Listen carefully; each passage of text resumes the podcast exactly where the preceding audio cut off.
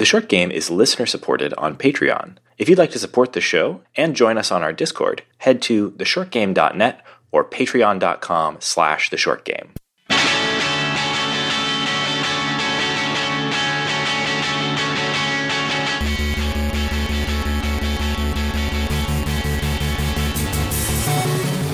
Welcome back to The Short Game. This is a show about short video games, games that respect your time. I'm Reagan Kelly, and I'm joined this week by my full complement of fine co hosts. Nate Heininger. Laura Nash. And even fuller compliment, Shane Kelly. No compliments for Shane. Uh, and this week we are talking about the sequel to a game that we covered back in 2018. Uh, and actually, sequel isn't the word they use, they called it a sister game. We are talking about Far Changing Tides, the sister game to Far Lone Sails. Far, a tale of sister tides. I mean, it's very much like when you get a sequel to your favorite book, but it's like it's set in the same universe and all the characters are different, but it's the same place. That's what a sister game means here. You know, Nate, the joke that you just made about the uh, about the title. It, what what really cracked me up was that um, uh, I just went back and listened to our episode from 2018 on Far Lone Sails, and uh, we spent the first 10 minutes of that episode cracking jokes about the title Far Lone Sails and uh, Brothers: A Tale of Two Sons. Yeah. And I realized that we made the exact same jokes in 2018 that we made this week on the Discord and then just now on the episode. Yeah. And it's it's just it's just there, man. Time Um, time is a flat circle. Yeah. It. Really Brothers, is. a tale of two sisters. Yes. Uh, so, It- I will so- say the naming makes a lot more sense now that there's multiple games to it. So you have It like, does, You know, you have far and then something after it. Yeah, I, I was really back in 2018, like leaning on the fact that they they called this thing Far Lone Sails when either of the two halves of that title would have done just Yeah. fine. Um, but now having two games, it makes a little more sense. I don't know for sure that they were planning this as a you know two games uh, of a piece thing back then. Um, but this is a weird thing to see a sequel of. This is your chance, though. Do just rename both games together right now. Mm. What would you call them? Loan Um, lone sails and changing tides, maybe. Or or even just loan sales, uh, desert wind, loan sales that like lone sails that made lone sails on the, water. is that they, they like both have sales. They, they- we're talking They about both the have previous, sails. The previous game focused on Yeah, but it, a- they both you go far. So let's not just you go far? You go really true. far. You go really far in this one. Way Mm-hmm. more far than the first one, I think. but the first one was about a sailboat on the desert sand. In fact, Far Lone Sails would make more sense for this game than for the previous one because not only are you in a boat instead of a locomotive, so both had sails, but the sa- sails are clearly more emphasized here, but also uh, you go farther. So the title makes more Farther. sense. Just call Far and farther. far farther, lone right? sails, farther lone sails. Loner, lo- Farther, a loner, more Loner, lone sails. more sales, farther, bigger sales, better, faster, stronger, faster sales. You're still lone. Uh, this is good content, you guys. Let's let's let's dig this one a little bit deeper before we move into Lonesome actually. train. yeah. The far. Have we story. described what this game is about yet? No, No. I think No. it's I think it's almost impossible to really get into this game without reminding folks or informing folks who may have missed the previous game just what the far lone sails extended universe is all about. The Fariverse, yeah. Obviously, Yeah. we all know about the Fariverse. So, um, for that first episode, it was me, Laura, and Nate. I don't believe Shane was on that one. So, um, no, I didn't. I skipped that one, um, as I will frequently do. Uh, I I'm pretty sure Elden Ring came out that week. no, wait, that was this week. Yeah, I want to I want to thank Shane for joining the podcast, even though he spent 300 hours on Elden Ring just in the last three days. So, Shane, I'm I'm impressed that you managed to join us today. Thank you so much. Yeah, uh, well, I didn't finish the game. okay, well, I, I think most of us did, so we're still not equipped. not far. An Elden Ring distraction. Yeah. Um, so to refresh folks' memory, Far Lone Sails uh, is a game where you play as a tiny little red suited uh, girl, I think, uh, who uh, seems to be the last person on Earth or wherever she is. and um, the entire game is her driving a sort of strange conveyance. This bizarre combination of a large tractor slash steam engine slash sailing vessel. A sail train. Right, a sail train. Or an Okomotive, uh, which is the name of the developer of these two games, and also uh, in canon the name of the the conveyance that she was driving. Um, so she's driving her Okomotive across an endless desert, a sort of seemingly apocalyptic or post-apocalyptic, uh, like desert landscape. Uh, where the sea has clearly dried up. There's a bunch of like beached boats everywhere, and you're driving your sort of land yacht across this this extended place. And the the key factor here is this: your, your the entire game is about your interacting with all of the systems that make this weirdly complicated boat slash train go. Um, so you know, hoisting the sails, and when there's no wind, taking down the sails, turning on the various systems that run its engines to drive it, and so on. Um, and it it was a really compelling experience. It was about three to four hours long. Uh, when we played it, it was exclusive to PC, but it's since since 2018 been ported to everything. The uh, the Okomotive team has been busy. They ported it to PlayStation 4. They point, ported it to the Xbox One. They ported it to Nintendo Switch. They even ported it to iOS and Android. It's on everything now. Um, and so it's neat to see them return to this series uh, with a new game. Um, but it's also surprising to see the new game be really of a piece with the original. The twist with Far Changing Tides is that rather than trudging across a desert, you're trudging across an ocean in a seafaring version of the same vehicle from the original game. Not quite the same, but very similar. Yeah. So similar systems. Uh, the sails work pretty much the same. The engine works pretty much the same, um, except you have a different, more boaty type of boat now. Having not played the first one, the idea that this would take place in anything other than a boat is kind of surprising to me.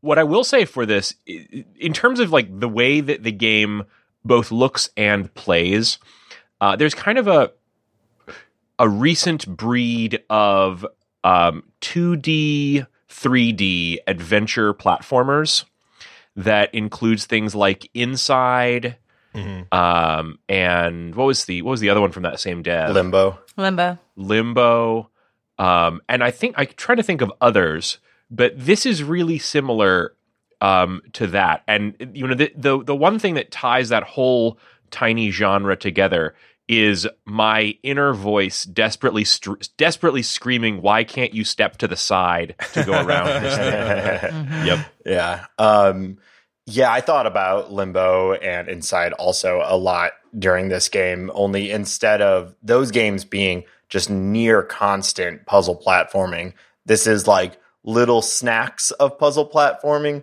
with a lot of just vibing out to the the landscape and the the gorgeous the gorgeous backgrounds. And uh you know we've done a lot of games obviously on this show at this point and some of them stick with you and some of them i forget that we've played it like three months after we've played it. And uh far lone sails is one that has stuck with me. I i think about that game a lot and i think it is because of its that that vibe that that the the the feeling that you get while playing this game that I don't think I've really experienced with any other games, which is just really that like upkeep of traversal while it also being really low effort, low stakes, and it's more about just kind of looking around and you know feeling the environment. It is kind of like if it's like a mix of a journey and inside you know,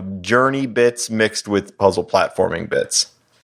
Yeah, what's missing here? I mean, what what you get here that you don't have in those other kinds of games is because you are kind of working all these different little uh, levers and systems to uh, make cool cargo. Um, you get that those moments where you're like, okay, well, you know, the boiler is all topped up, and the sails are up and we are cruising at speed and unless the wind dies we're just going to keep going and you get these really neat quiet moments where you're just sort of cruising and you can kind of look around you and enjoy the world. And the world is very beautiful in this game. The the thing that is incredible about the art style is the person who made this is really really good at 3D modeling. Like it is it is beautifully uh, modeled and fairly simply textured, which is a, a combination that always really really works for me.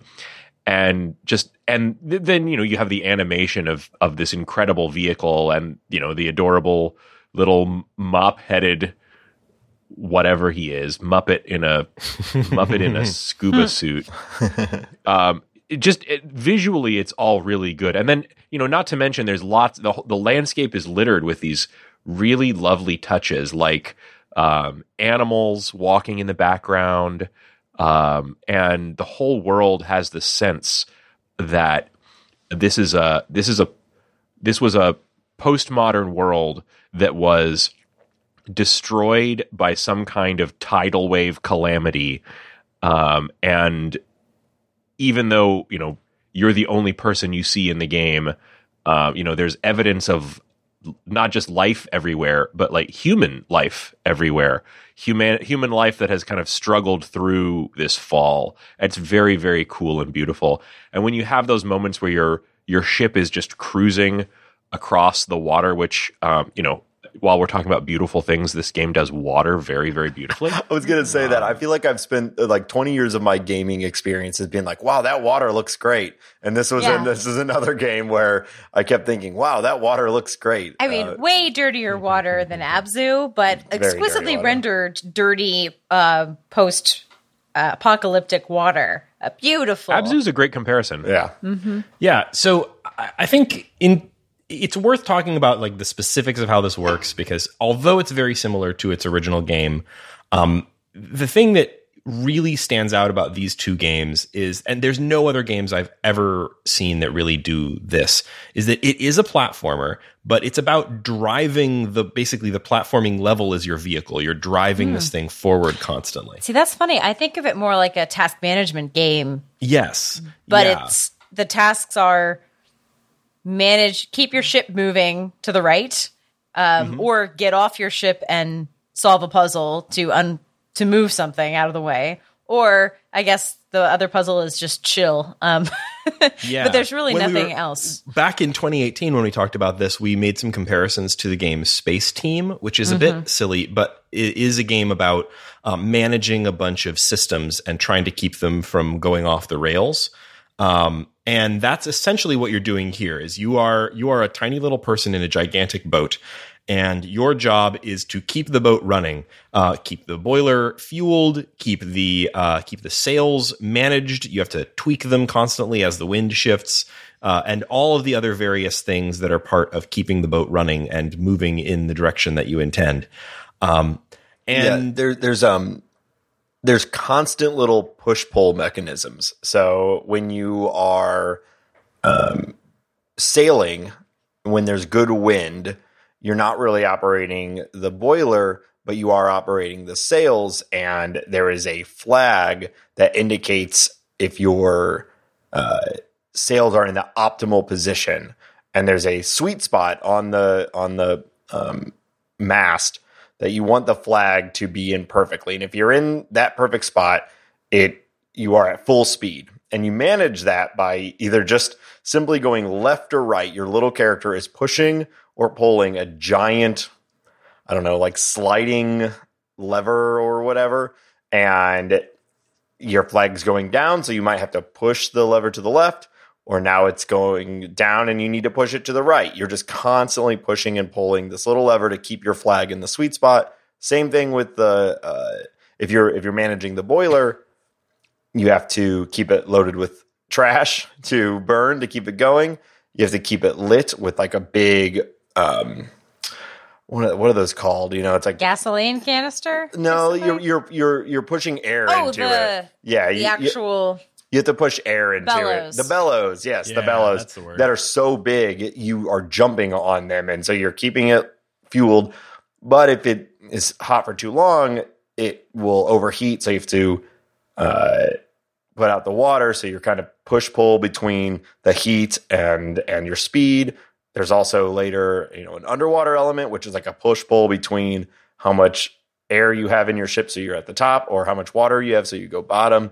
They're all very, or for the most part, it sounds kind of like a lot, but it's really not, especially the sailing part. You get the you get the sense that this is a ship that was designed to be uh, controlled by a team of four or five people Yeah. at a time, right? Like you're a, you're a single person trying to operate, uh, you know, a, a nuclear submarine. Where like this was designed to be crewed, not driven, and it's it's impossible to really hundred percent manage it. So you're constantly running back and forth from the various different stations within this little ship to try to keep the thing working and not overheating or or what have you. And in a week where UI discourse has been the thing, I want to praise the fact that everything interactable is colored blue. So it not mm-hmm. only helps you if you are trying to solve a puzzle and don't know what to do next. There's blue things, you should probably mess with the blue things. But also on your ship, it's nice because sometimes it's really nice to change the scale and zoom out uh, as much as possible. And you're just a little guy. You're just a little guy in a big ship in a much bigger world. And being able to really quickly see the blue also functions as a really lovely way. As you're darting around, you don't have to keep in your mind where everything is. You kind of can scan and say, there's five dots. Oh, the dot on the right is the you know the bellows the dot on the top is my my ship it's, it's really easy to get a sense of geography uh, which is in a world where everything is you know rusted and gray and brown and like dark blue it's a very muted palette having these electric blue things and white um, all the helpful markers of what things do are in bright white against all this dark brown. And those two things make this much easier especially i can't imagine playing this on a smaller device like an iphone or a switch. Um, i saw this on a projector because the scale is quite hard to see sometimes. You are so little. Those blue things stand out though so maybe that's how it works. You may be little you're wearing blue in your suit all the controls are blue even when it's really hard to see exactly what you're doing it doesn't require super big nuance. It's like walk up to the thing and hit X, walk up to the thing and move backwards. Um, I think those help the game immeasurably, and it, it the this is a game where the issue is doing the tasks in the time allotted, not doing the tasks. It's finicky in a different way than other games where it requires a lot of tactile manipulation. It is finicky at times, though. Yeah, I there are a few things that I think that are not perfect about this game. It's and it's I think it's overly finicky at times, but um but the nice thing is for the most part like every you know all the puzzles are pretty straightforward. The maintenance of the ship is pretty straightforward. The game is never like super confusing about what you're supposed to do even though um you know sometimes there are great distances between you and your next next objective or, or where you're supposed to go. It kind of guides you more naturally uh, or in a very natural way with those um, with the color schemes and the environment and and for the most part, it's pretty clear what what Yeah, you do. a lot of great visual cues. Mhm. and it makes these big moments stand out. Like this, uh, Far Lone Sails, the prequel sister game, uh, is a much shorter experience. It is honestly in the like two hour range. It's much smaller. Yeah, I think three. I think three to four, and this one. Oh, you're right. I played it in seven, so I was gonna say it's, it's- still short. It's double or triple the length. Yeah. It's still in our, but it has to have more big moments than the first game had. I think two, one big one halfway and one at the end. Yeah. Um, this one has to have a lot more chapters because of its length. and those those big moments um, you know one of the things that we haven't touched on yet besides the fact that you're a tiny person in a big ship this whole world is massive this is a game that really plays with scale and making you feel minuscule like i, I get the sense that whatever this pre uh, apocalypse world was it feels like it was inhabited by giants and you are just like tiny little uh, people trying to make your way in the remains of a former giant world. I don't know if that's actually in lore because there's also like all the ladders and shit that you use to get everywhere. So it's like, you know, why are those there? But like it, everything is huge machinery, huge, uh, you know, buildings in the background, and and it really makes you feel tiny. And a lot of those set pieces Yeah. are those moments where you're like climbing a little ladder, and then it zooms out, and you're in the top of this massive tower, and like your ship is also tiny now on the screen. It's really great. Well, without a doubt, the the the main character uh, who really needs a name. Um, I'll Uh, just simply I- call him little guy. The na- main character is named Toe, according to Toe. things Right. outside of the context of the game. And Terribly if, if we haven't said this game is wordless, which is why we do not totally know wordless. the yeah, protagonist's the, name. we know from the developer's website that the develop that the character in the previous game was named Lone, which was very funny when we realized that because far, comma Lone Sails. it's a, yeah, Um, it's saying what she's doing. She's sailing lone sails. yes, but uh, this one is Toe. I don't. I don't know. Uh, you know, this one's so this is far toe sail. Toe sails. Toe sales. Yeah. Far toe Toe- sails. toe- toe- far uh, toe towboat. All right. Towboat. So, so Oh, tell it's us the what Toe is towboat. doing. It's the towboat. That's so Yeah. good. The um the the thing that I was I was trying to get get to about about him because you, you said the world seems really big. It seems pretty clear exploring the world that uh Toe, the little guy, is a child. Uh because you do see at different places um some uh, what I think is dead bodies, or maybe it was just empty little little suits. Toe has this really interesting, um, like turbine hat. I don't know what else to call it. Yeah. Propeller thing. A propeller beanie, uh, not beanie. An It's a- it's a propeller scuba- hat. Yeah. It's a scuba suit that has like a fold out neck turbine. Um, so that when you get in the water, but great. Yeah, I mean it's a it's kind of a, a lot of the stuff in this is is that kind of design. There's by the way, there, one of the things I saw looking up the developer on um, online. Speaking of the great design for the ship and for the for the outfit, was some someone who had made a um, a model of the ship and like put it into like resin art waves, which was absolutely awesome looking. So if you you look online for that, but um, the other thing about Toe, I guess now that we're calling him Toe, is that I mean it reminded me very much of like a couple of episodes ago. Reagan kind of awakened me to a archetype that had never really clicked for me, which is the little guy who goes around. And We did talk. were this was the about- ranking of kings in the Making Us Yeah. Happy episode. Nice callback. Yeah, and this is an extreme case of little guy who goes around. He's an he's an incredibly little guy, and he really goes around. May- Maybe goes around the whole planet practically in this boat. So, uh, yeah, just that that was on my mind uh, while playing this. It, the this little guy. It's also worth mentioning, like on your screen, like if you have a big 27 inch monitor like I do in front of you, um, and you hold up the nail of your pinky finger, it will completely cover this character. But one of the things that I think is really clever that they did is on the triggers. Really, this is a game with only a couple of buttons. There's like a jump button and a grab button. Um, but the trigger buttons, one of them is zoom way in, and then the other one is zoom way out. Um, and that is really useful. Like zooming way in doesn't have a ton of use unless you're like, well, occasionally it's very useful when you're trying to like dig burnable items out of the hold of your ship and then stuff like the the waves slapping against the side or visually getting in the way you really want to see things um, even zoomed way in uh, the main character is essentially um, a circle of hair with two little legs coming out of the bottom um, and a suit but uh, yeah the, the zoom way out i feel like could be could be done a little bit better one of the big complaints i have on this game is um, how frequently I would be coasting along, um, and then I can't. You cannot see that far in front of the boat, right? So, um, especially in like the first half of the game, there are lots of places where they want you to like put the sail down so that you can go under a bridge.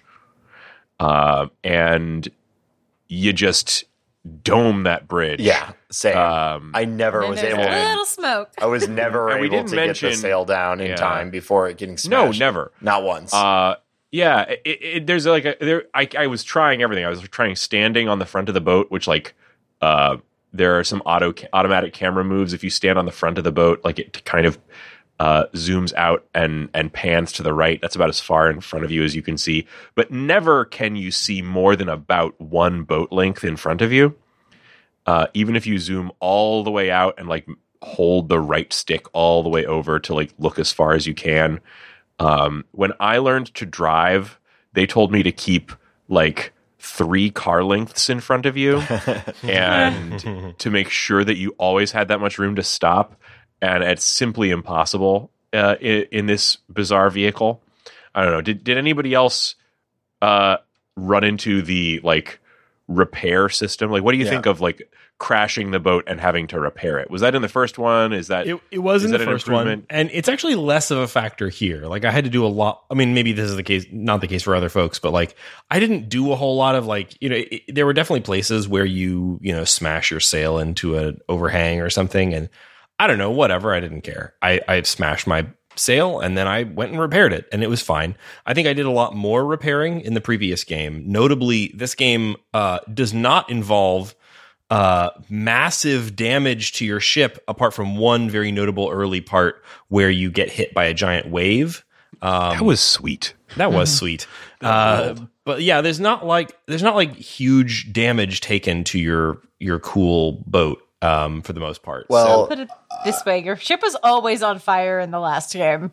yeah, it was so constantly on fire in Far Lone Sails. My God.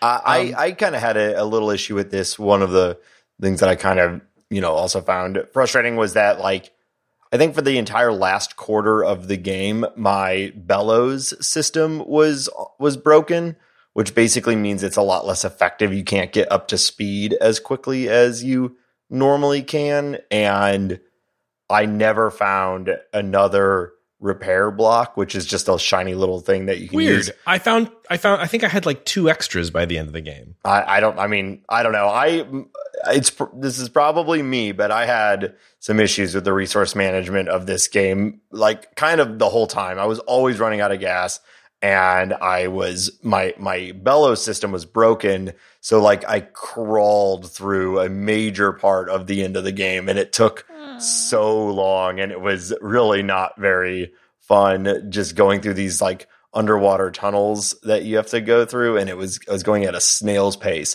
And I was constantly searching for another repair thing and I never found another one. So I like the hmm. entire last like hour or two or 2 hours really of the game I was like you know hampered. I could not get up to speed and it actually caused a problem with one of the sort of ending climactic things too where I I don't want to spoil it, but I, like I, I, you have to get your boat fully, your your flame to a certain degree, and it was a lot more challenging than it normally is. And I didn't recognize that that's what I was supposed to do because my boat was broken, and it caused me to get stuck for quite a while. But other than that, like I didn't really interact with it that much either.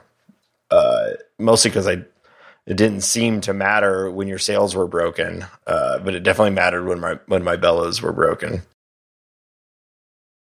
The the the tension of like how much um burnable stuff for your engine you have because your engine is powered by like essentially whatever junk you want to throw into it which is a very cool um cool design. I, I like that part a lot. Uh, but the tension of like what are you going to throw in is actually something i really liked that they did. Um fairly fairly regularly like i, I would find cool objects Mm-hmm. um, in the ocean. And there are a lot of little spots where you can kind of stash things. Um, those cool objects can, you know, the the basic stuff is just like uh, little bottles and jars and boxes and crates, and you you tend to find mostly kind of that normal stuff, and it you know that's very easy to just chuck in. Uh, a couple of times I found adorable little music boxes that would open and play music. I found a, a little figurine of a fish that would like flop and move. I found Oh, I like a little. that.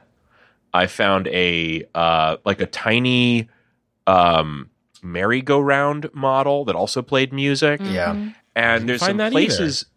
and and and a few times I found lanterns that were like lit and glowing. Yeah. Yeah, I found And- lanterns. I found a, uh, a I found two models of little elk. Yeah. Um, I found a what else did I find?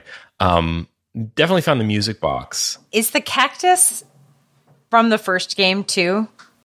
Um, no, but there was something similar. I forget. There was some some kind of picture potted frame? plant. Or, yeah, there was something, that you bring with you. In this game, you uh, you begin the game with a kind of cactus plant looking thing, um, a sort of little like uh, succulent or something. Mm-hmm. And if you carry it with you all the way to the boat, which is a completely missable and optional thing, but if you do carry it with you all the way to the boat, then you can plant it in a kind of a bowl in the boat. Oh, And I and missed that it, rose- but- Yeah. I missed that. Oh, you too. did? Okay. But I brought I- it with I- me. Someone it was actually really was great and kind of. Yeah. meaningful because like you bring this if you bring this cactus plant with you or this little like succulent with you all the way from your starting area to the boat which requires swimming underwater with it and kind of going back for it a couple of times in some very early puzzles um, then you can plant it in your boat and there's a special little area kind of a loft in the boat that has a little like sun uh, sunroof that you can open so that the, the the the little plant gets extra light I was wondering what that was for. Why that little sunroof was there? Essentially, I thought it was just another yeah, way to it's get there to help your little plant grow. Yeah. And then, I mean, I, I hope this isn't too much of a spoiler, but what I what I really loved about that was like, you know, that first of all, it it there's a there's a portrait, I believe, of your mother at one point in the very beginning of the game. First of all, the very first moment in the game, the little boy uh, is like in a in a room, and one of the only things that you can see there is a, a, a very childlike illustration of him and a taller woman who's clearly his mother. Um, so you get the sense this from this very early picture, like okay, this is the this main character you're playing is a kid, and he has a mom.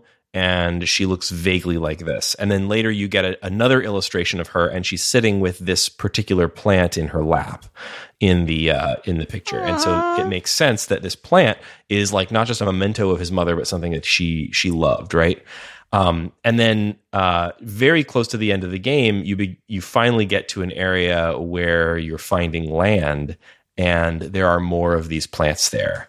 Uh, and it was Yeah. really a lovely little moment where you're like, okay, this plant that I know is associated with the character's mother, that he's carried, or in my case at least, that he's carried with him in the boat the entire time, um, is you know we're we're in the place where it came from.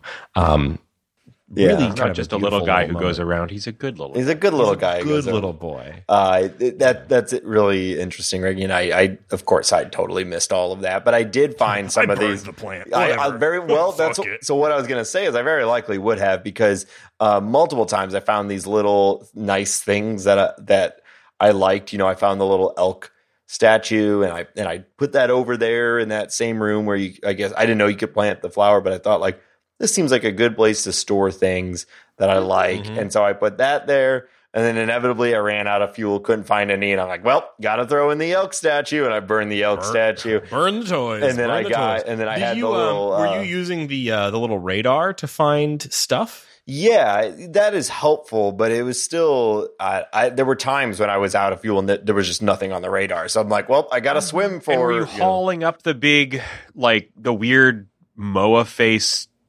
containers of stuff out of the? Out of the yes, when you find them, the there's a winch on the boat that is kind of cool and useful. And yeah, when I find them, I would I would do that, but. I don't know. I, I don't know what to say for myself other than that I was out of gas all the time, and so I burned my little elk statue that I liked, and I burned my little. You monster. Uh, I well, hey man, you know you got to survive. Okay, Gotta do what you gotta do. Yeah, um, I did what I had to, and I, I also had the little carousel. I was like, oh, this is cute, and that didn't make it very far until it too went into the uh, Inferno. A little, I was playing a little bit of Little Inferno. I was about to in the say middle. Little Inferno yeah, vibes. yeah, in the middle of this game. Um, but you know, I to me, I, I kind of thought that that was also possibly you know intentional, like these little bits where you're like trying to create some sort of collection or a little bits of moments that inevitably all have to go into the fire because you are operating a massive boat uh, which by the way no other way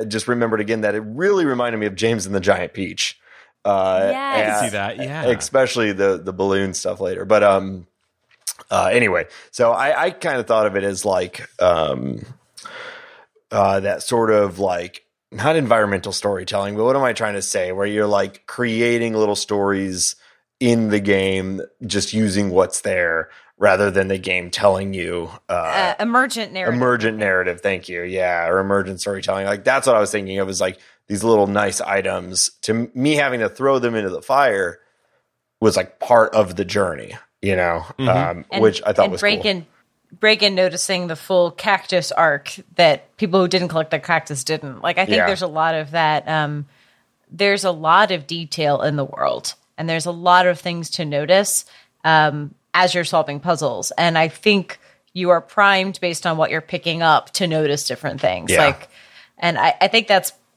great because that makes for a better conversation when you're talking about the game. Honestly, There's so much going on in the background. Little Um, Oh, yeah. like flags and see like tribes and things. Like it it seems like I'm sure there is tons of these little stories that are being told that it's just whether you happen to be looking back there or you happen to be down in the the belly of your ship or or um like Shane, you know, screaming I'm the king of the world as he sits on the front of his boat trying to make sure he doesn't run into something again, you know. I think we all I spent most of my time just down in the down in the bellows jumping on the little on the little thing. So, I don't know. I'm sure I missed a ton.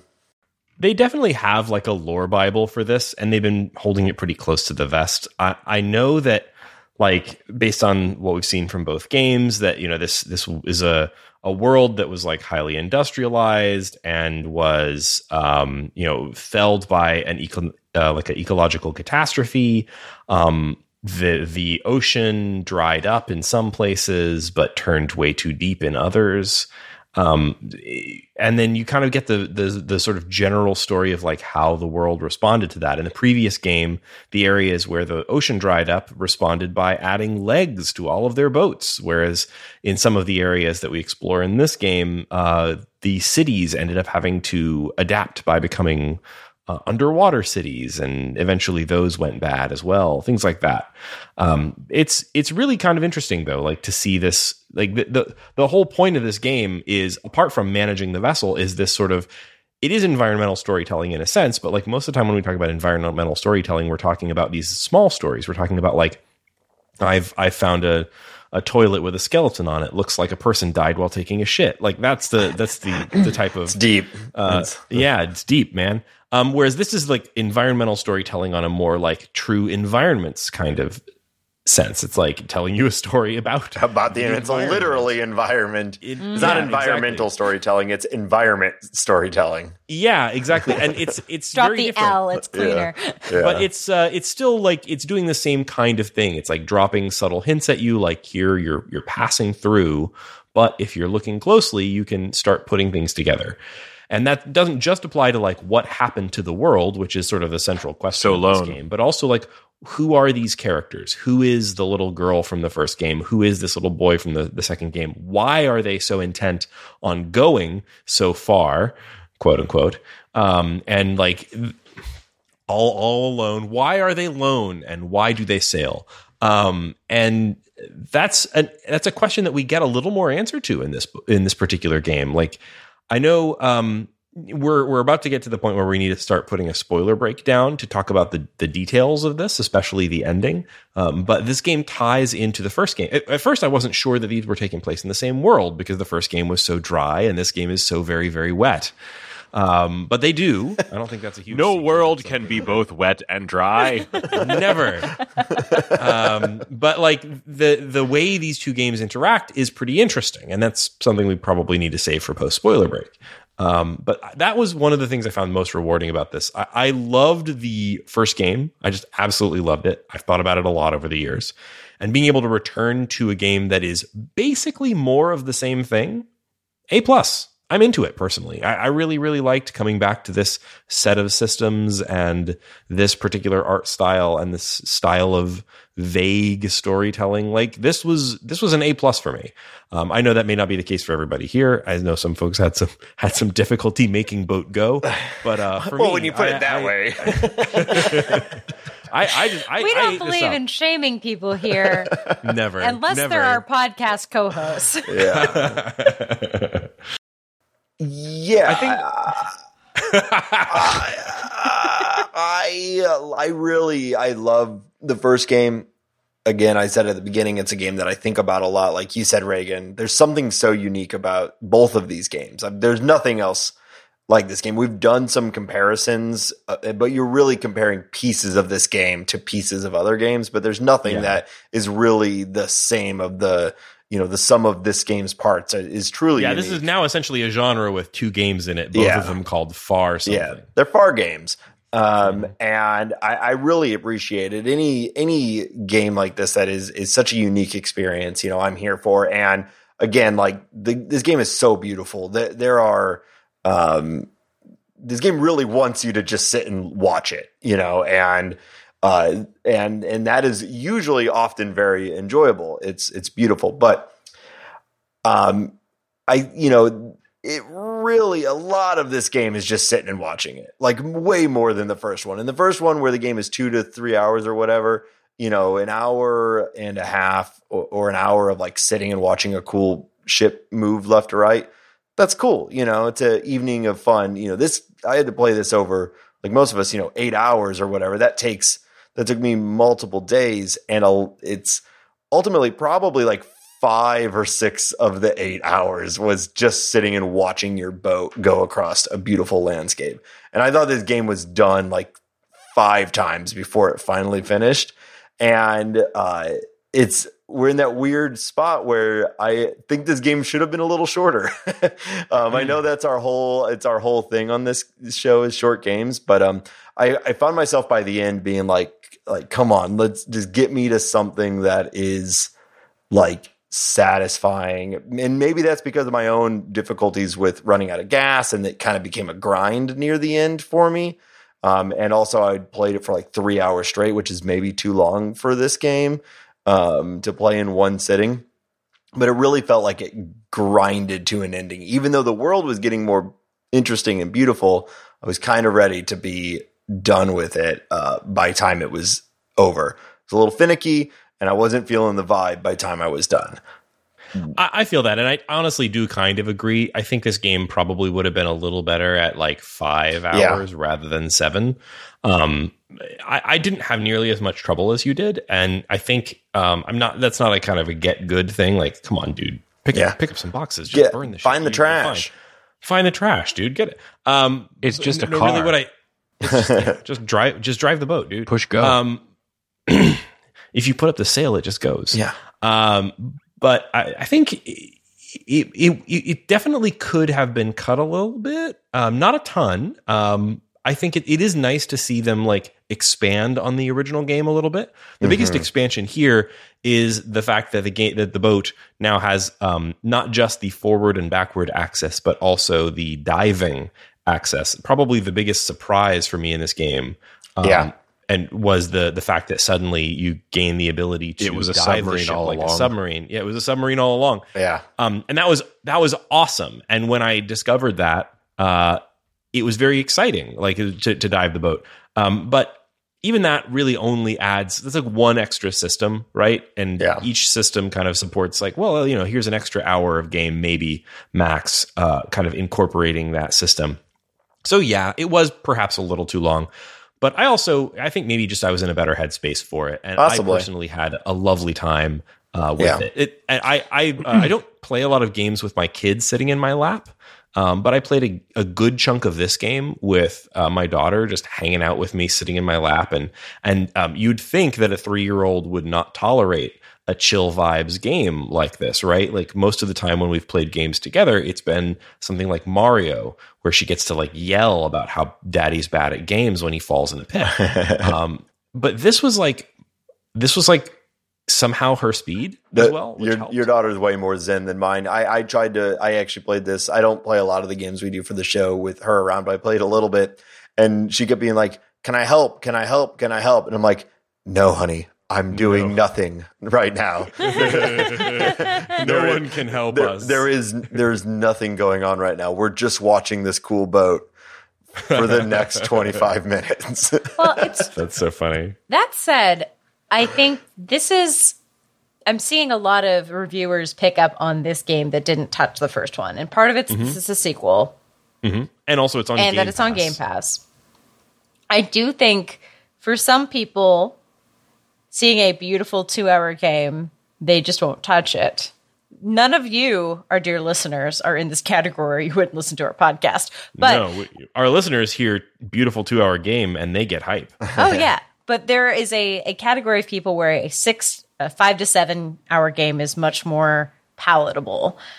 So it's really nice to see a game that still has that quality and attention to detail and really nice uh, tranquility that I can bring to that group of people who might have said no to a two hour game. And I mean, I, I don't want to understate either the, the fact that this is launching on consoles and launching on Game Pass. The, Yeah. the first game, when we first played it for the show, it was PC exclusive and it stayed that way for a while. It didn't come out on consoles for months, maybe a year after it initially launched. Um, by which point, like, it was in the rear view for us. And I think maybe for a lot of people who had origin like that sort of staggered release thing is very practical for indie devs, but I think it's also very detrimental for sort of like really getting a game's name out there. You Yeah. know, not having like a, a multi-platform release at launch. Whereas this is coming out out of the gate on Switch and on Game Pass and on PlayStation. So it's it's out there for everybody who wants it. Yeah. And I think that means it's likely to hit a lot harder for in just in terms of like getting out in front of people. Yeah, I and I I would definitely recommend uh, recommend playing this game. First of all, like I I think I had a less than optimal experience with parts of it, but overall, I'm really glad that we did. And the first game, again, one of my favorites. Um, I would also recommend, uh, you know, maybe hour to two hour long play sessions. Um, I think sometimes for the show, you know, we do a game every week, and I'll get like I'll like two nights where I'm like, all right, I'm playing the game and I'm gonna get through it, you know, and that can put me in the wrong headspace for a game that is like, hey, vibe out for for a while, you know. And and I don't want to complain about like the you know the format of the show or whatever, but it's the reality of of how I was playing it, and so I'm Yeah, but- it but- sucks to be us. Yeah. It's a our lives are a true nightmare, really. It's Hmm. a real nice privilege that I took advantage of until I didn't finish the game, uh, which is if you play for a while, there's a nice rhythm of like puzzle, open space, get going, fly, Right, puzzle, yeah. open space, get going, fly. So when you get to an open stretch, it's a really good time to kind of check in and be like, oh, okay, it's 1130. Like, Am I, should- still? Yeah. like Mm-hmm. I, I want to opt into one more puzzle I don't and I think that rhythm is feels very intentional because it's it's actually quite delightful to get your ship Yeah. up and running turn off for the night come back and just be like ah I'm sailing like Yeah, it feels so nice to come back to it and part So- of my part of my experience was thinking that the game was like because of that rhythm i kept thinking the next stop is the Mm-hmm. Was end gonna be the end. was going to be the end and then it'd be like oh here's a little puzzle box. I'm like well i got to do the puzzle. I love a good puzzle. And then i would you know and, and the puzzles are fun in this. They're nice. They're light you know they're I, I enjoyed them. And then i'd get back on the boat and be like all right well surely the next one has got to be and there's a big climactic one it, maybe the three quarters of the game that i thought was Mm-hmm. like surely this is the end of the game. And then nope. I guess I'm saying like bail out of the car while it's on the highway don't wait till it's parked uh, Yeah. because you're going to want to solve the puzzle in front of you like sail check Mm-hmm. in with yourself Yeah, I always call that park on the downslope, you know. So Oh, yeah. you- i like you- you jump need to out of the moving car rather than That's park sure. I'm known at work for my metaphors. Someone endorsed me on LinkedIn for them, and I think if they listened to this episode, they would take it away. Yeah, nice. Yeah, they don't they don't know you like we do. Yeah They don't know the mess. I'm sailing away. wow That's gotta be our Set an open break. course for the Virgin Sea. I got Shane, to Shane, Shane, stop, be stop, free. stop. You've got to stop. You've got to stop, or I'm going to have to edit the whole thing out. No. It's going to be a big pain in the edit. no matter So what it's all singing. in there it's all in there Oh boy. I mean, oh, towboat where else to So- go with the spoiler break? we do have a spoiler break. Uh, do we want to do what's making us happy this week before the spoiler break, or do we have one? Yeah, I can tell you what's making me happy. This ring. It's a it's a Elden thing. Shane, what's making you happy this week? Uh, Elden Ring. nice Cool. Nice. Anybody it's else not. have something? I mean, I'm not saying it's not for the listeners of this podcast because um, I think it is uh, pretty accessible uh, compared to the uh, whole series, which I have bailed on multiple times. But uh, yeah, I mean, it's not a short game, and I'll, I'll. So here's what I'll say about Elden Ring. Um, I'm not very far into it because I do a podcast about other games, and I played like five hours of this game uh, this week. Uh, also, I don't have that much time for games, despite having a whole podcast about games. But um, this is just an it's an addicting loop uh, in Elden Ring, and the world is so cool. It really reminds me of what it was like to play Skyrim for the first time, and in a really good way. And it's a very expressive game where you really feel like you are like crafting your own character and play style. Um, and the world is just so full of weird shit. Like I, I found a weird cave uh, that had a bunch of like gargoyles inside, and at the bottom of it, I fought a gigantic stomping cat dog gargoyle thing, and it was delightful. Uh, and then I found a, a, a, a, I was I was up. The coolest part is is the the feeling of being outclassed, and then like that's a it's the it's always so personally empowering to feel like oh I can't handle this I'm going to back off, and then you come back and you and you just destroy.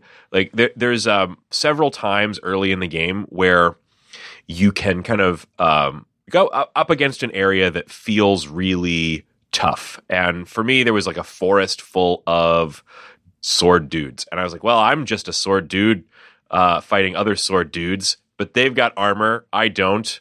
Um, anyway, I was getting destroyed by the sword dudes. Uh, so I hid in a cave. Go figure, that cave was full of wolves.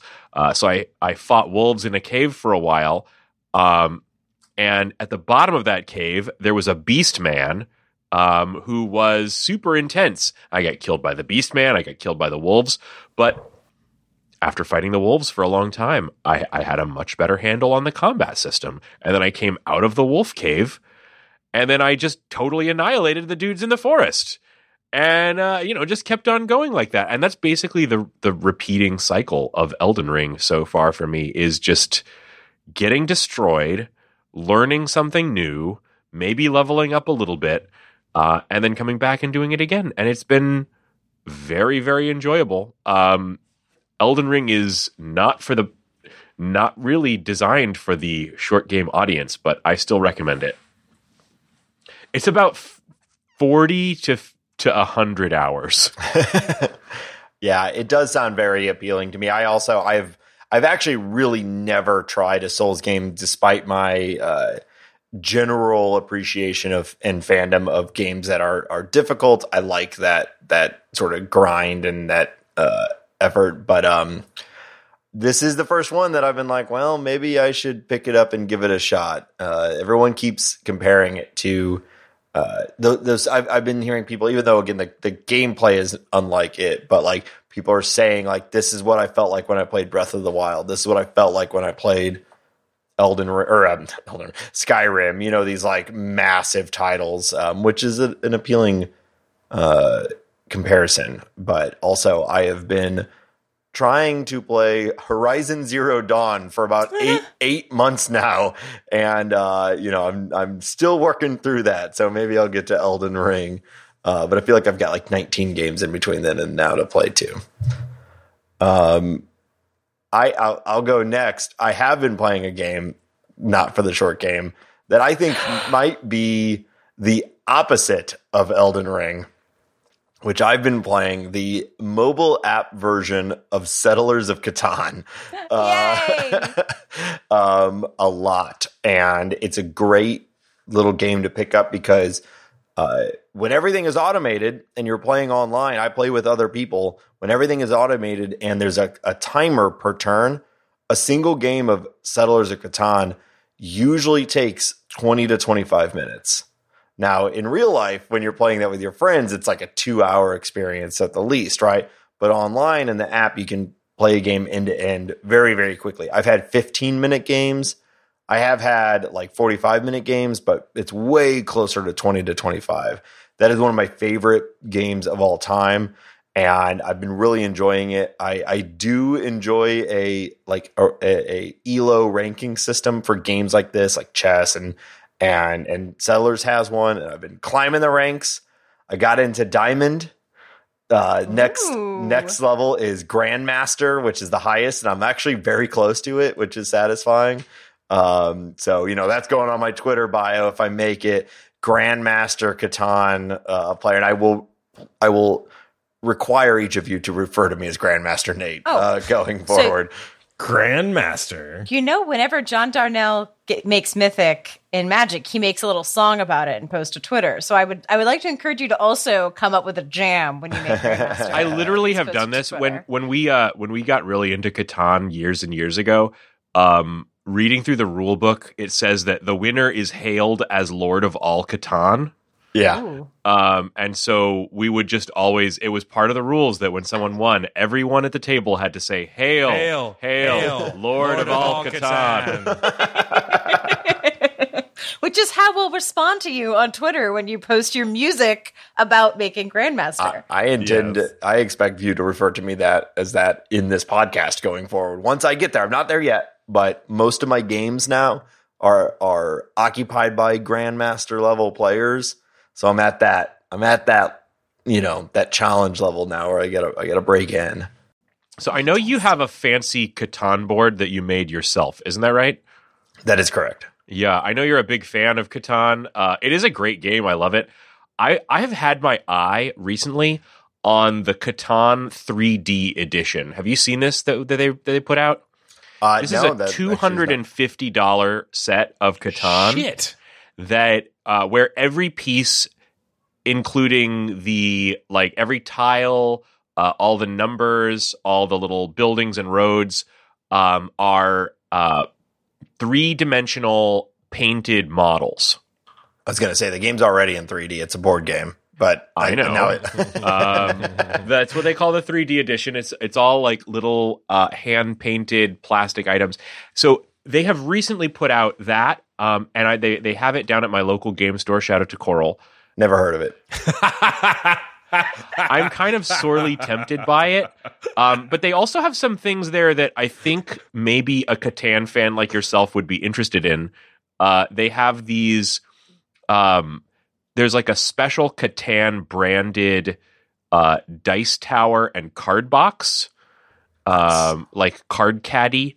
Uh, so the makers of Catan are are currently going all out for those uh, Catan whales, such as yourself. Well, next, Um, and hey, remember, listeners, next time you're at Coral Sword, enter our promo code Short Game for a ten percent discount. Uh, no, Shane, that all sounds great. Uh, that's definitely up my alley. I assume once I hit Grandmaster and I get the giant check in the mail that I assume is coming, um, I will. I'll be sure. They'll send you one, yeah, right? yeah, I'm pretty just sure. There's no way I've spent editions. all this time for nothing. Um, so, For on, only to be hailed as the Lord of all Catan. surely there's a monetary uh, uh, reward for this. Um, so, of course. Must- And, anyway, that, that's, That's how what capitalism Yeah. works. Why else would I be doing this? Well, uh, I have a bit of something that I wanted to shout out um, that's making me happy, but also that I just want to make sure that everyone listening to the show is aware of.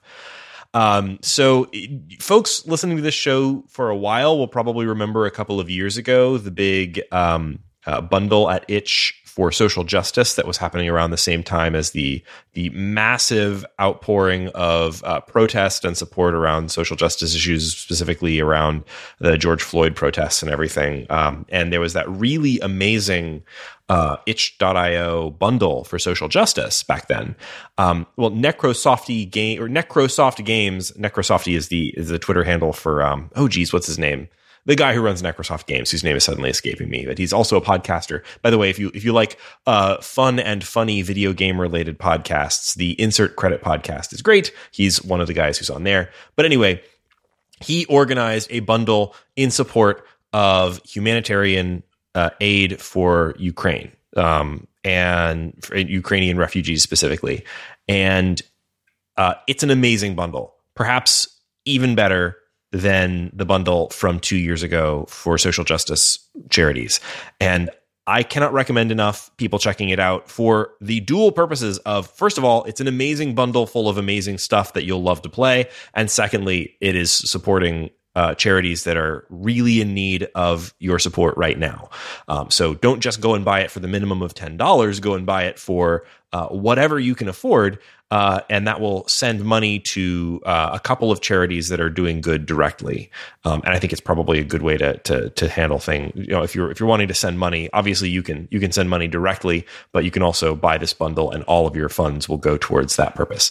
Um, I just wanted to quickly call out. I would like, I think, to do another. We, back when we uh, when itch when they did the big itch bundle for social justice stuff, um, we did an episode specifically about it, and I would like to do the same for this uh, this new bundle. Um, but I thought I'd mention just now, while you know, because by the time we get to that bundle, I think this bundle is going to be live for ten days, which means that very likely by the time that we get an episode about the bundle out, uh, it will no longer be available for sale. So I wanted to make sure that folks are aware that it's there. And I also, as an enticement, wanted to tell you here are the games that just uh, uh, having done a quick scroll through the 900 some odd games that are in this bundle. There's more than that if you count things that are not um, not games specifically like you know TTRPGs and stuff, um, but just the stuff that we have covered on the show before, and with episodes on it. I think there are 13 of them, and here's the ones that are uh, that are previous short game topics that you may have.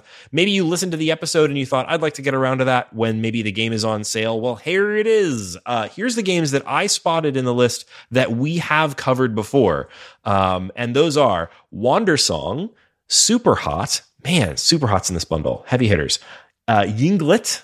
The uh, we covered that like last year, and it was really That was good. cool. Uh, 2040, 2064 read only memories, a short hike, uh, short game all timer, a short hike. Whew, amazing game. Uh, Baba is you. Dang. One of my Baba picks for game of the year. oh boy. Uh, Celeste, one of the picks for game of all time, right? Uh, What a game. Nate is Nate is vibrating in his seat.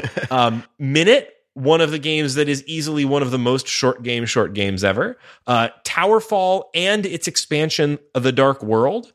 Uh, so Nate like is also you- vibrating again. It's, it's amazing, and you get the whole thing. And the the expansion. If you maybe checked out Towerfall but didn't ever check out uh, the Dark World expansion, the Dark World expansion for Towerfall is incredible and adds a ton of new game modes, including some stuff that if you happen to be a friendless loser and want to play Towerfall on your own, adds some stuff that's like incredible for single player stuff. I don't think that was out when we covered uh, Towerfall the first time. Uh, Yeah, fr- hey, friendless losers who listen to our show, here's a game for you. Thanks, Reagan. Hey, listen, they're my people. All right, You- you- I, I'm with you. Um, Welcome quadrilateral the short cowboy game. Friendless losers that respect your time.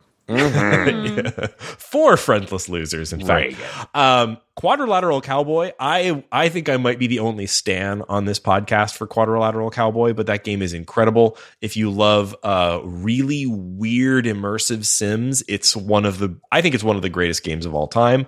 Uh, Wheels of Aurelia, we've done an episode on that, uh, and it is a great sort of combo of of a uh, uh, road trip and interactive fiction. Eurotrash Italy.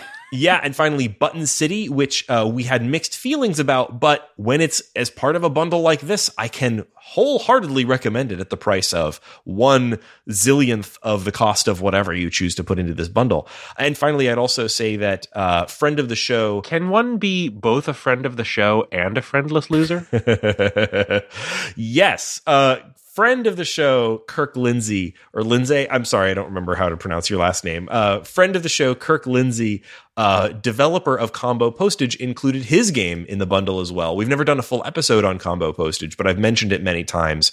It's one of my favorite action platformers of all time. I kind of think we should do that, actually, by the way.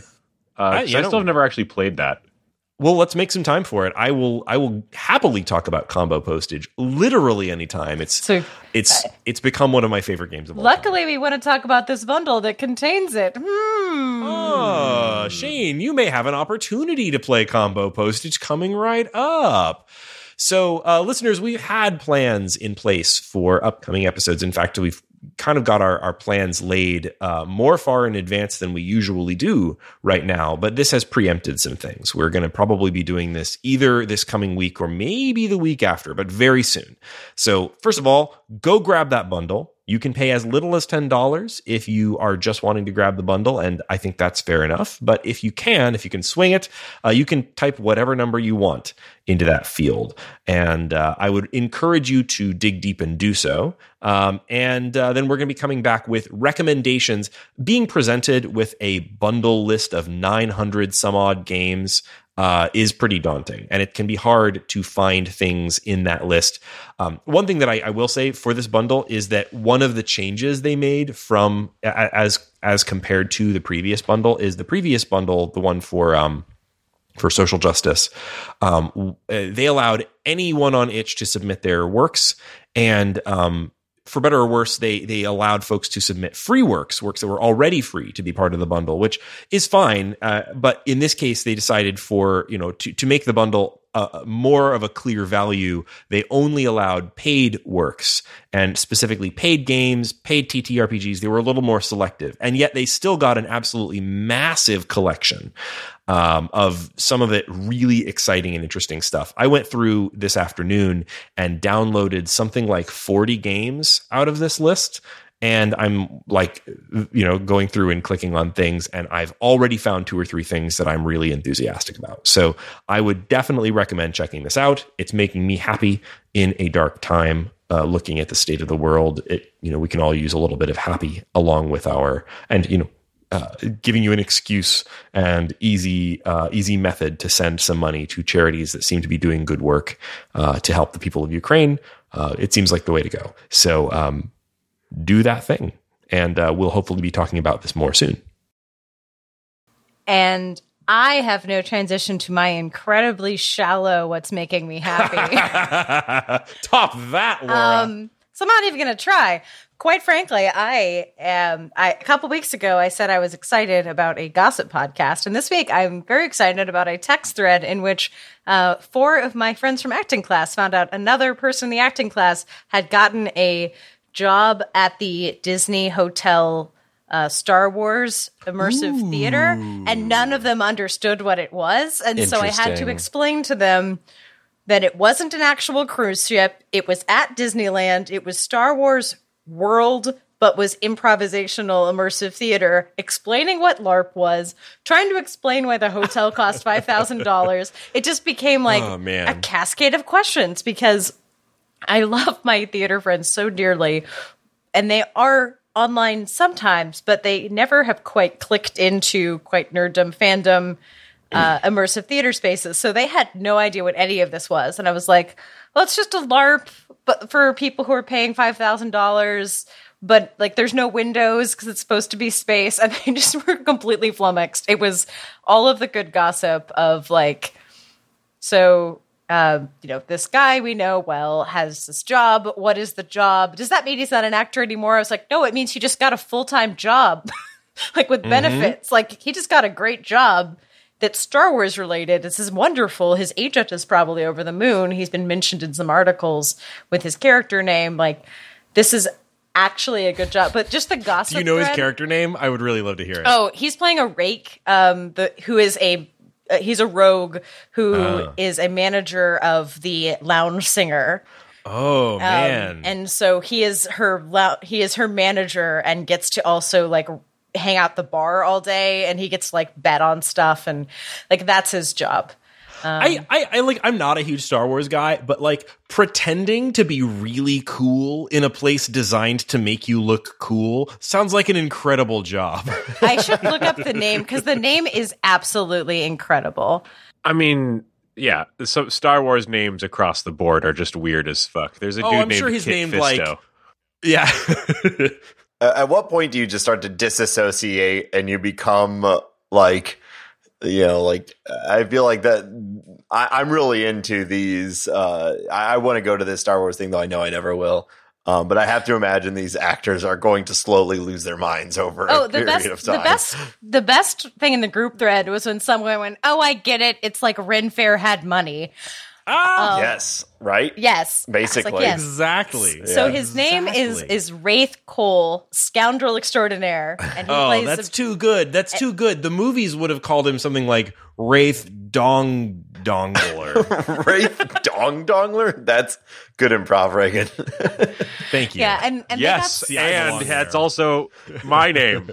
here's the other thing. They're like, oh, so he's been out this chip for six. He said he's been playing it the last six months, and I was like, it opened last week. That means they did six months of improv training Wow, before the thing opened.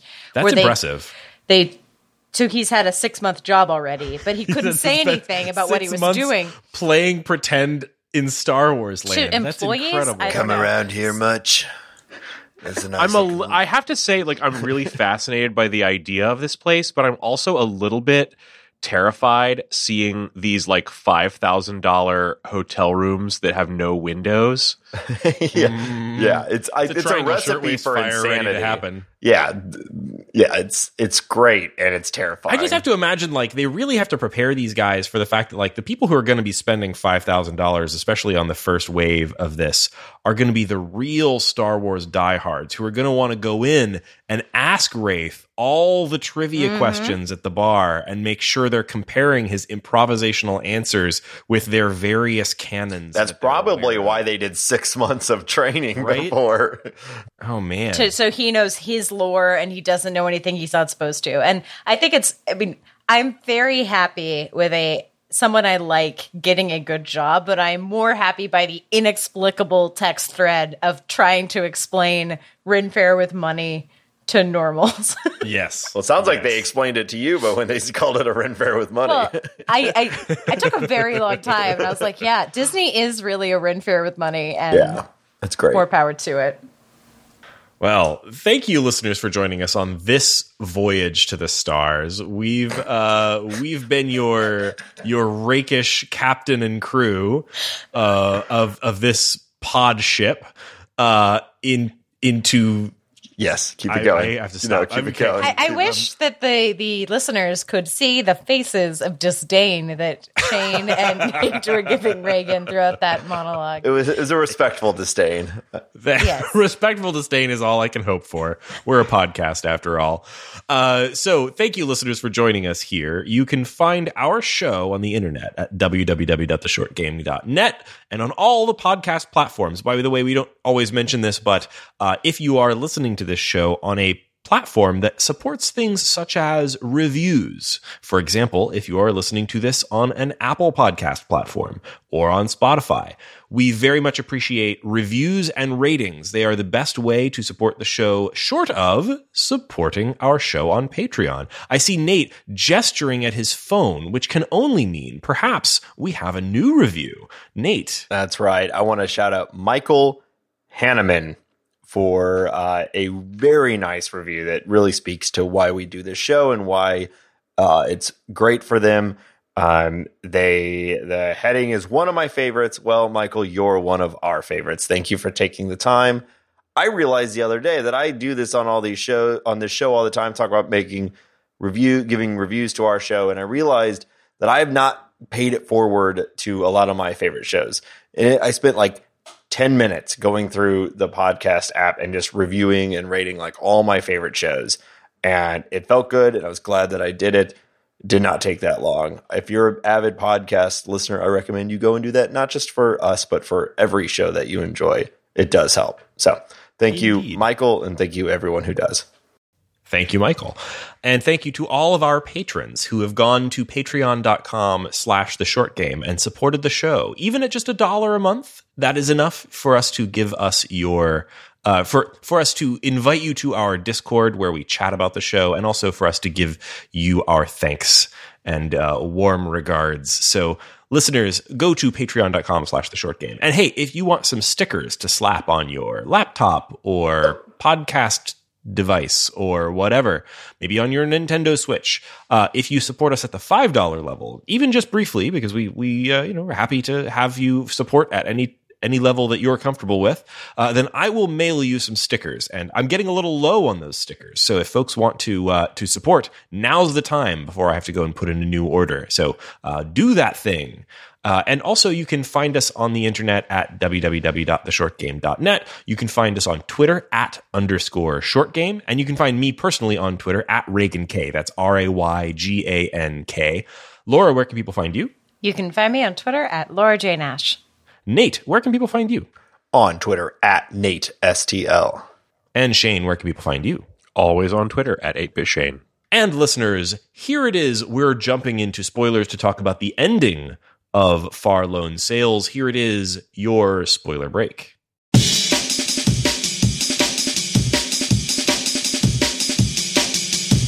So you may not remember from the last episode or the episode that we did for Far Lone Sails, which you is mean you that don't remember every detail of a podcast episode you listened to last in 2018. um, well, and I'm speaking to you two, um, but if you remember, uh, I encountered a, a game breaking glitch and near I the do. near It the was very tragic. yeah near the very fell through the earth. fell through Yeah, the I earth. forgot about yeah, that. and I was never able to recover. And um, it, it was Emotionally, never emotionally, recover. and I never got to the end. Just shattered. So it did make the ending of this a little less um, touching, but I, you know, I, I was able to piece together the context clues to understand what was happening here. What I liked uh, didn't what I liked about this ending was that it was both a touching ending that tied the game together with the previous game and also extremely bleak and depressing. Yeah, there's So nowhere to the- go in either direction. Uh, I know. and so the, yeah. the previous game ends with Far or Lone rather. Lone. Lo- lo- the third game is going to be Far. Yeah. Um, Lone uh, finally breaks down her little locomotive, but she finally makes it to water. She makes it to the edge of the ocean. She washes up on the shore. And there's a moment at that point where you feel like, well, this you know she's she's gone as far as she can. She's the last person alive or at least the la- the only living thing we've seen on this entire long journey. She's made it to the ocean. She can go no further. And what is she going to do here but wait to starve and die? Um, at least she gets to look at a pretty view while she does it. The end right? And then far in the distance you hear a foghorn and that's just as the credits are beginning to roll and it was a, it was a lovely moment because it's sort of like yes, she was going somewhere. She was trying to get to someone. Somewhere out there, something is blowing a foghorn and there's hope on the horizon, right? And that was a beautiful moment. And in my head, I was envisioning there's a cruise liner out there, or you know, there's a And there's it's a, Star Wars floating. themed. Yeah, Yeah. there's a there's a there's a floating city. She's she's finally made it to the ocean and to her people, right? But that's that's what what we learned in the final moments of this game is you know the last moments of this game you find you drive your you know water locomotive Towboat. all the way yeah towboat all the way to a tower and one of the last things you do in the last moments of the game is you blow a foghorn and i didn't put it together quite at that moment but i was like got it got a um uh uh, uh what was it uh, like a, a notification one of the, the like the, The the achievements achie- the achievements. Yeah, it was called something like a familiar sound. Yeah. And I was like, oh no. Oh no. And then uh, the, the the visuals turn around, so you're no longer going left to right, you're going right to left, and you meet which was far. it was kind of arresting going going right Yeah. to left. It was like I felt uncomfortable the whole time. I'm like, why are we going this way now? And I know you're you, like you can tell you're still making progress, but just seeing your ship in the other direction, your sails are like blocking the flags. You can't even really see it as well. It's like this is really strange. Why are we doing this? And it's you're now matching. You know, you're, you're it's for the symmetry, right? Yeah, it's to- yeah. So that you can see that we're meeting at the the middle, the middle. Yeah, um, between the previous game and this one. Yeah. Uh, the the place where the endless desert meets the endless ocean. Yeah. Is there any evidence or anything to pre for us to assume that they were doing this intentionally? Or so. or Um, is it just so what we yeah. what we saw in the pre in the early parts of this game? You know, we see the the picture that Toe, the protagonist in this game, has on his wall of his mother, it's pretty easy to assume that it's his mother anyway. And then say three quarters of the way into the into this game, when we get to the point where they are where you know it's the ice area, Right.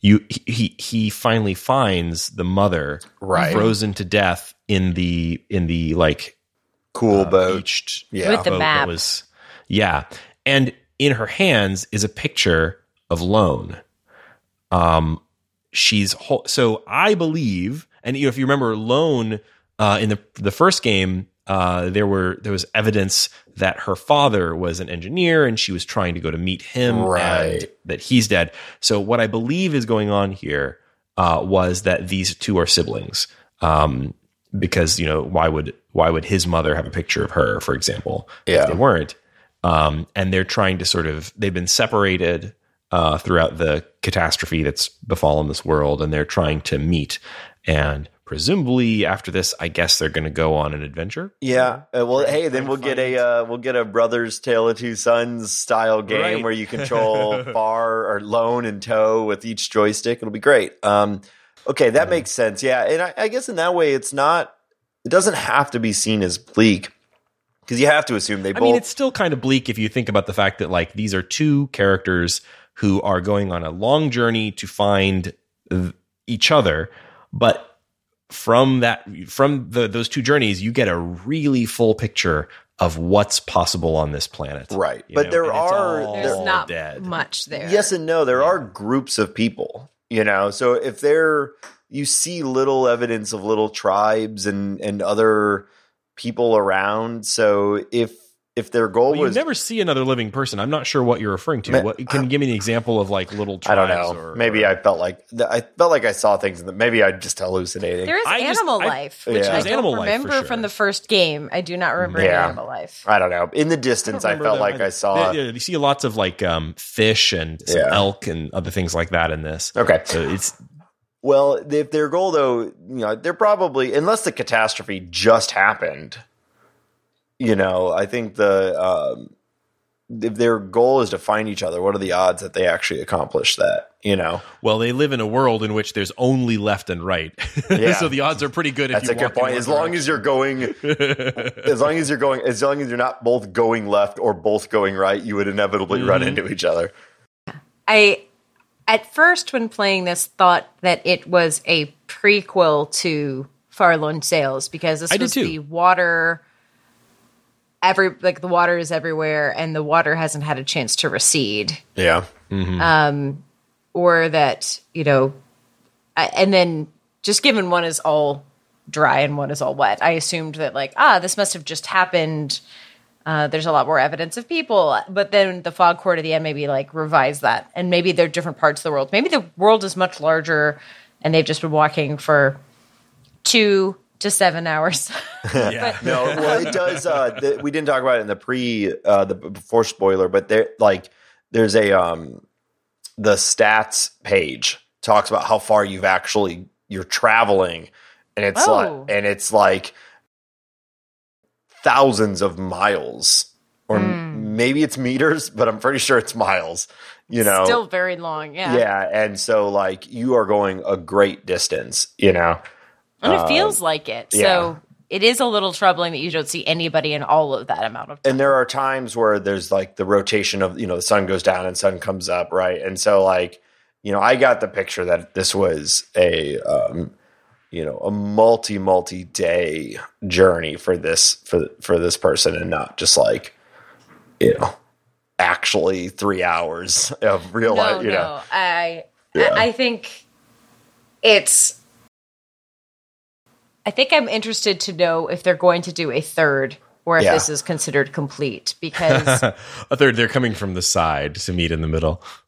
there's I- uh there's the y-axis still they're gonna they're gonna go up you know I mean, they, they, they, yeah, they haven't done a plane yet. Oh, well, there their- was the balloon. The final balloon thing frontier. was cool. The balloon thing was Yeah, cool. that was cool. Although that was the part where I got stuck also because my engine was broke and I, you have to do this like, the bellows don't work as well, and I didn't think that that was what I had to do to move forward. So I tried all this stuff, going forwards, going back. I swam forever looking for something that I was supposed to do before finally I was like, the only thing I think I can do is mess around with this fire some more, and I finally got the balloon. But anyway, um, yeah, I'd love to know more. Like, is it just game mechanics that required there to be all these little ladders and all this little infrastructure for these people to move around, or is that some like rebuilding of the world and there are other people around and they're just not here I did anymore? get the sense that there were people who were trying to like make a new world for themselves after the catastrophe. Right. Things like the sunken cities and everything. Yeah. But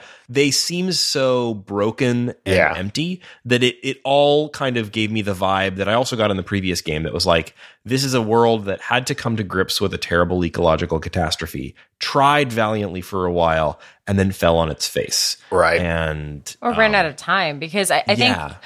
I I get some of the ladders, but I think a lot of the other stuff is just the height of like trying to out build the water.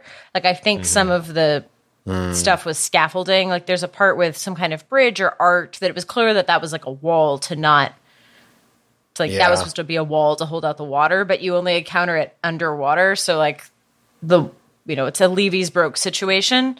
That's fair. And those those giant ass cranes that were operated by very tiny switches. So Mm-hmm. Like people are small, the scale is huge because you're trying to just be deal- taller trying than the deal. water. Yeah. Yeah, you're trying to deal. I think, and at some point the the patience and engineering wore out.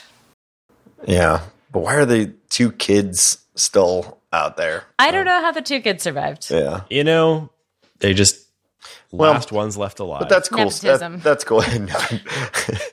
uh, yeah, I think I would be interested in more games of the far genre, and if they just want to call this like the story of of Lone and Toe being done, you know, maybe um, this this seems complete to Yeah. me at this point. Yeah. Like I, I would love to see more games using these this method. Yeah. Like the closest things that I can think of, we talked on the 2018 episode about uh, Lovers in a Dangerous Space Time, which has a little bit of the same kind of vibe. But there's so few things that do this, and it is a really, it's really fascinating. It's a really like useful yeah, thing to if you if your goal is to like make a game that's about like exploring a really large space to give you like a sense of the breadth of a world while also giving you something to do with your hands It's rather a than just fidget scrolling. toy while you Yeah. get to look at Yeah. a pretty landscape and like Yeah, which is fine. It worked great here. I think it's I, anyway. I, I'm Yeah. I would